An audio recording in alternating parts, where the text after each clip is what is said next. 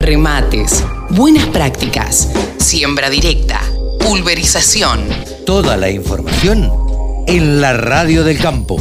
Pablo Adriani, el gurú de los analistas de mercados. ¿Cómo estás, Pablo? Buen día.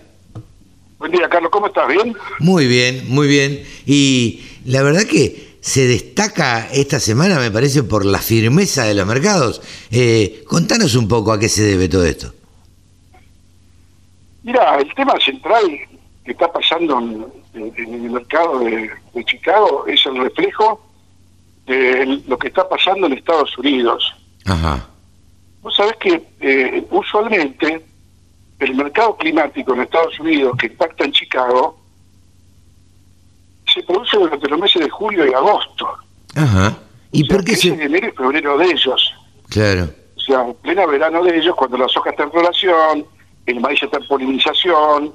Entonces, ese es el mercado climático. Tenés una semana de ele- elevadas temperaturas con baja precipitación que te afecta al cultivo de maíz y de soja, ahí traes un mercado en suba porque hay menos producción. Eh, este año el mercado climático se adelantó.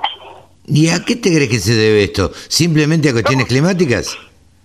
Estamos en el mes de abril, y, y le doy un dato a la audiencia, está nevando, nevando, Sí. en, en estados de Illinois, Indiana, Memphis, es como que como que estuviera nevando el 20 de septiembre. Claro.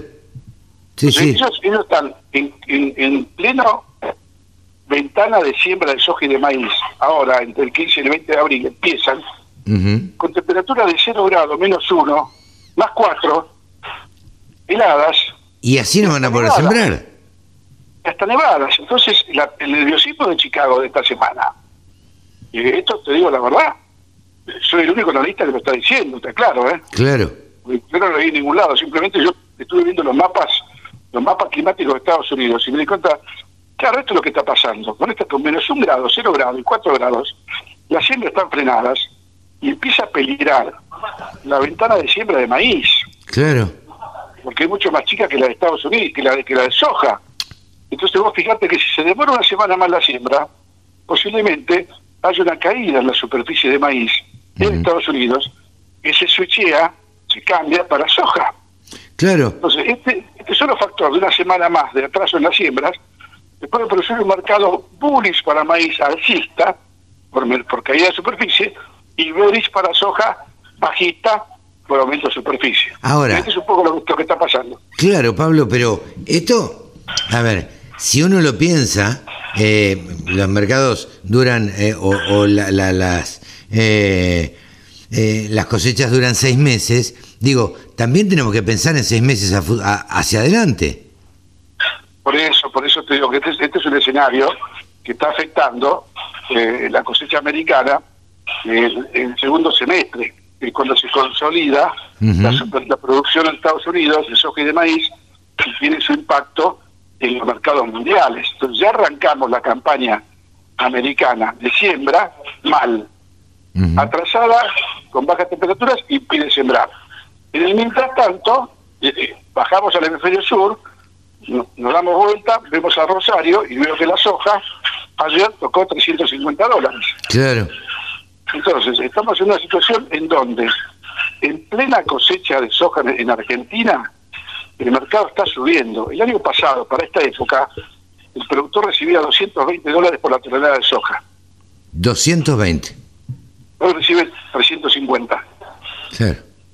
O sea, hay, hay que abrir, hay que abrir los ojos porque estamos, estamos en un precio récord en cosecha de soja en los últimos 10 años y muchos productores se piensan que la, la suba puede seguir, su- puede seguir, puede seguir y ya la frase nuestra la tenemos, ¿no? pero claro, Los árboles no crecen hasta el cielo. los árboles no crecen hasta el cielo.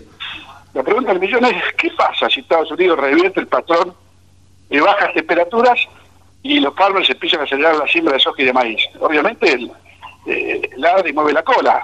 O sea, ¿qué va a pasar? Y el mercado va a bajar. Y claro, se van a caer los precios.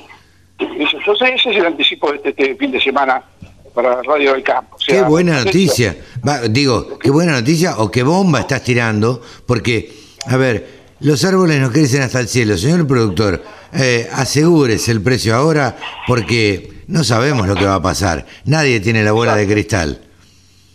Exacto. Por otro lado, si hubiera una semana más de temperaturas bajas, heladas, y todo esto, porque uno no tiene la bola de cristal, ¿no? Mm. Eh, el, el mercado sería, seguiría con tendencia alcista. Sí, claro. Pero el productor se está jugando a cara o seca a que en Estados Unidos rote el viento, cambie el viento norte a sur, entre, entre en temperaturas normales y bueno, el mercado entra entra a sembrar los farmers. Vos sabés que ya cuando siembran, siembran hasta de noche y tienen una capacidad de siembra, porque cada productor tiene su tractor con su sembradora. Sí, claro, sin duda. No hay contratista. Entonces, allá cuando se siembra por ahí, en, en dos días te siembran 5 millones de hectáreas. claro, claro. Lo que acá tardan un, 20 días en sembrar.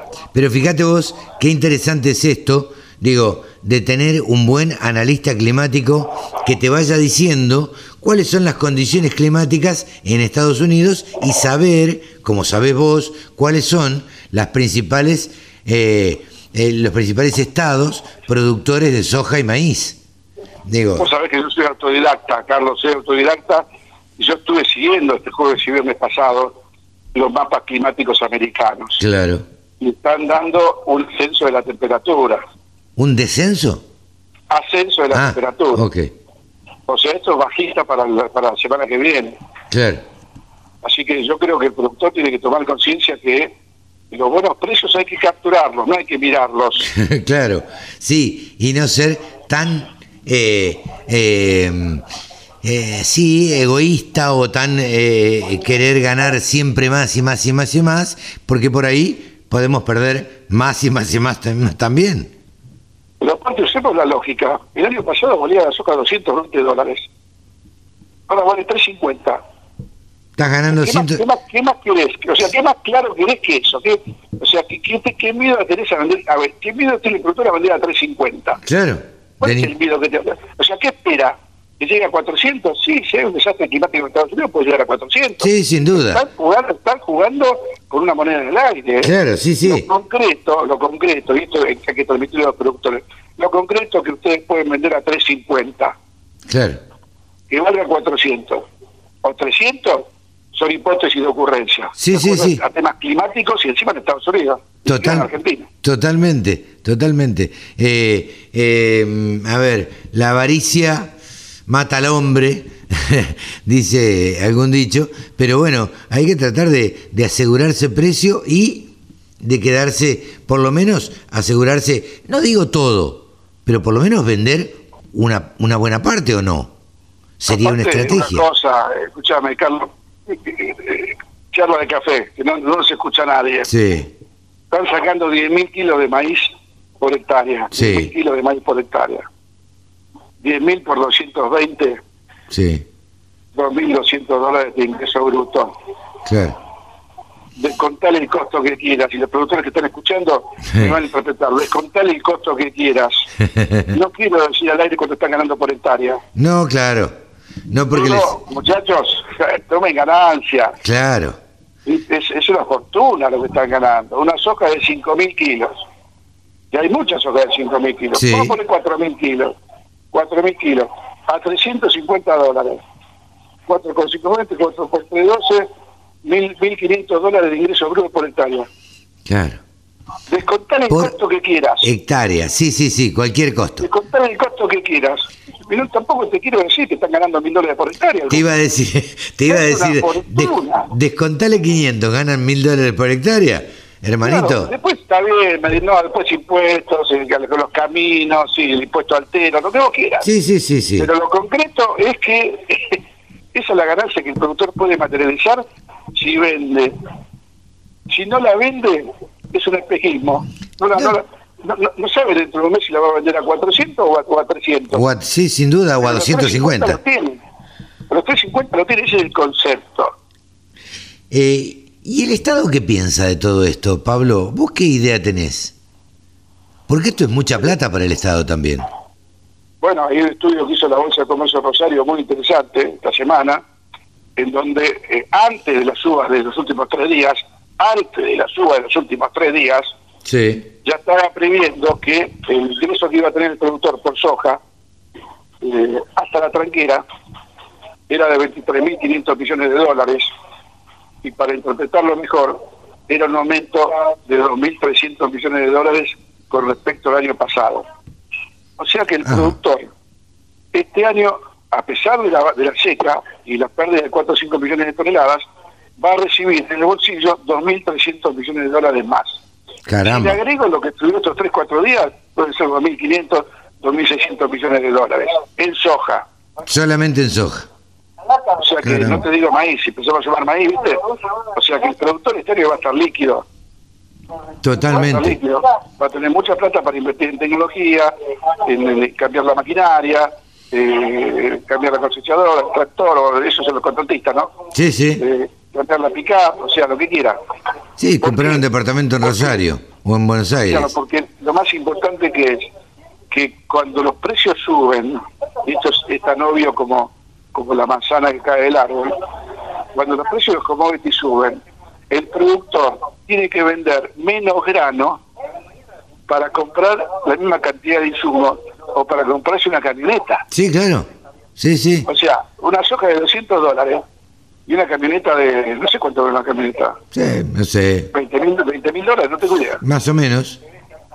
Bueno, 20 mil dólares de 1200 son eh, mil, mil, mil kilos, mil, no, son 100 toneladas de soja. claro. 100 toneladas de 100 soja. por 200, 100 toneladas de soja, son tres camiones. Claro, son tres camiones. Eso fue el año, eso fue el año pasado. Claro. Este año vale 350. O sea que tiene que vender dos, un, camión, un, un camión y medio y dos camiones. Dos camiones, camioneta. El año pasado, claro, una camioneta valía tres camiones, así de fácil. A ver, ayúdame con esto. Tres camiones de soja, hoy vale dos. Exacto. O, un camión y medio, sí, es, un poco el número finito. Pero Sí, vamos sí, a poner sí. que vale dos. Pero ponele que vale dos. Bueno, Eso se llama relación insumo-producto. Lo Eh. mismo se traslada para la compra de agroquímicos, semillas ¿eh? y fertilizantes. Bueno, no le adelantemos nada a los colegas que nos escuchan también, que en un tiempito, en unos días, vamos a estar dando, o vas a estar dando, un curso eh, de mercados para periodistas. Eh, ¿lo, de- Exacto. ¿Lo dejamos picando? Lo dejamos picando. Lo dejamos picando. Pablo, buen fin de semana, muchísimas gracias y nos estamos viendo la semana próxima. Un fuerte abrazo y buenos días a todos y buen fin de semana. Buen fin de semana. Pablo Adriani, consultor y asesor de empresas y además el gurú de los mercados. La radio del campo. La mejor información del agro con la mejor música las 24 horas.